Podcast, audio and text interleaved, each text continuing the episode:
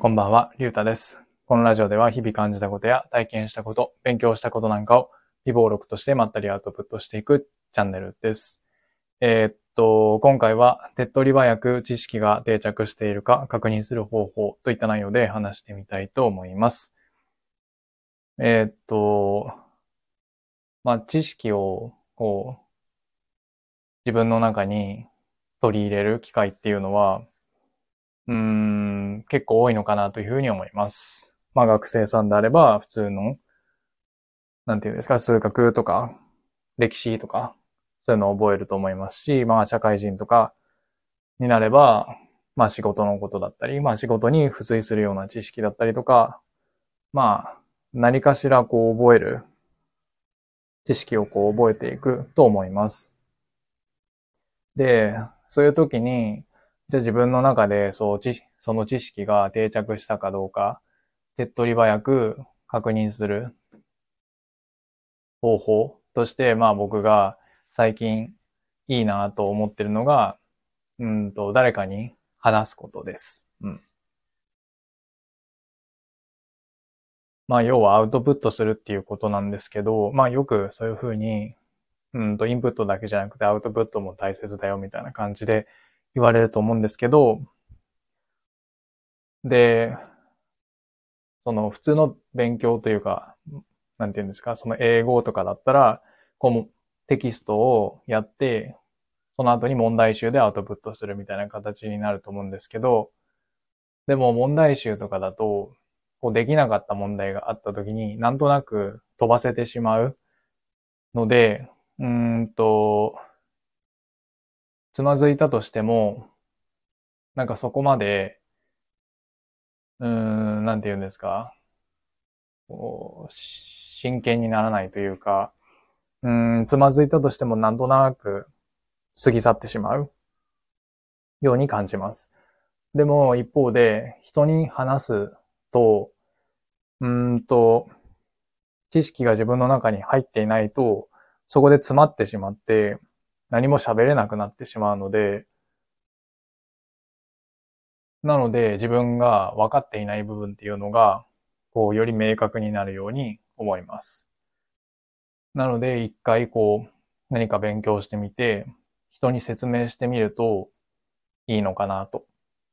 で、人に説明してみて、自分がうまく説明できない部分があったら、そこがまだ自分の中で知識が定着していない部分なんだというふうにわかると思います。で、多分もっといいのは、うんと、その勉強したことを自分よりも分かっていない人に説明すれば、なお、こういいように思います。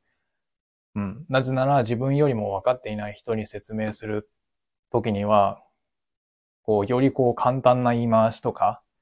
より相手が分かるように、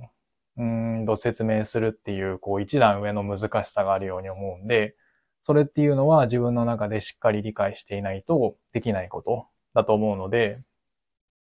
なので、こうせっかくこう話すんであれば、自分よりもその分野、勉強した分野において知らない人に説明してみるといいのかなと思います。うん。そうですね。うんうんうん。で、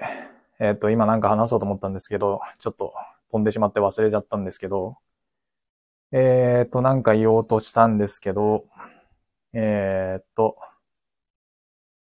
忘れました。うん。なので、え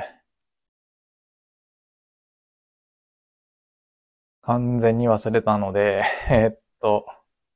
そうですね、まだもうちょっと話すことっていうのはあったと思うんですけど、あ、そうそうそう。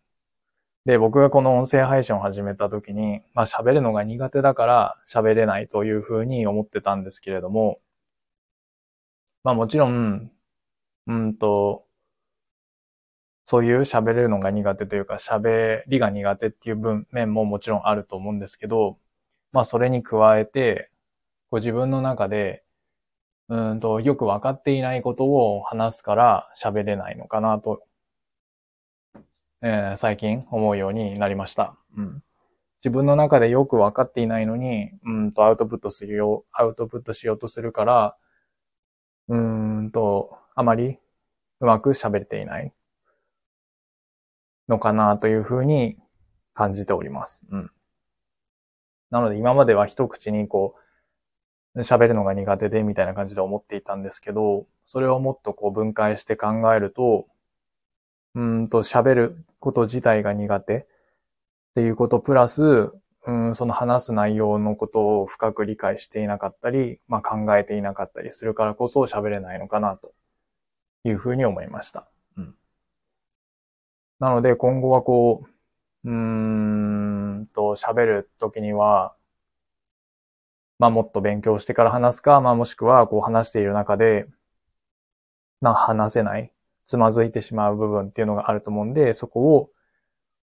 うん、もうそれはもう仕方ないと割り切って、うんとつまずいてしまった部分を改めて勉強するとか、し直すとか考え直すとかしていったらいいのかなというふうに思います。で、話すこと自体、会話の部分、